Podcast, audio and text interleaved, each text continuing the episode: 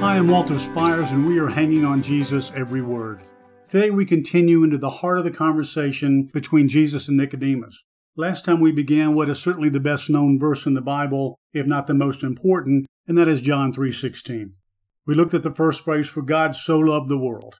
I gave you those three key Greek words, but the one small word that I left out, I need to speak to today before we move on. For God so loved the world, created in love, by love, for love, and yet mankind from Genesis 3 throughout the rest of Scripture continued to defy God, sin against God, and yet when their evil was catching up with them, especially with the nation of Israel, they cried out to God to rescue him, and like they do today, shake their fist and wonder why a good God or a loving God could let such horrible, awful things happen. Getting back to our conversation, we see that Jesus is now beginning to explain the love of God to Nicodemus.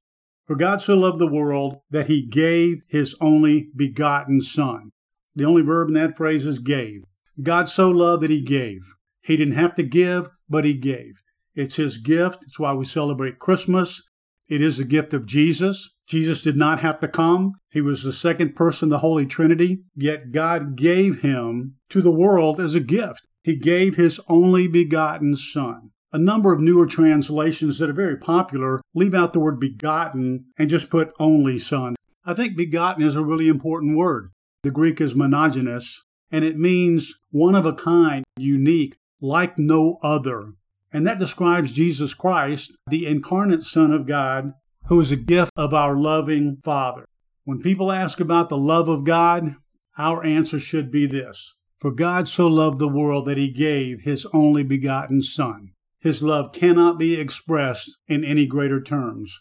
Just as I'm sure Nicodemus was doing by now, we are hanging on Jesus' every word for Christ's sake. Amen. To learn more about how you can become a Christian, grow in your walk with the Lord, donate to help keep this ministry going strong, and receive freely of all the biblical content, video, audio, and written, go to onlyjesus.life. That's onlyjesus.life.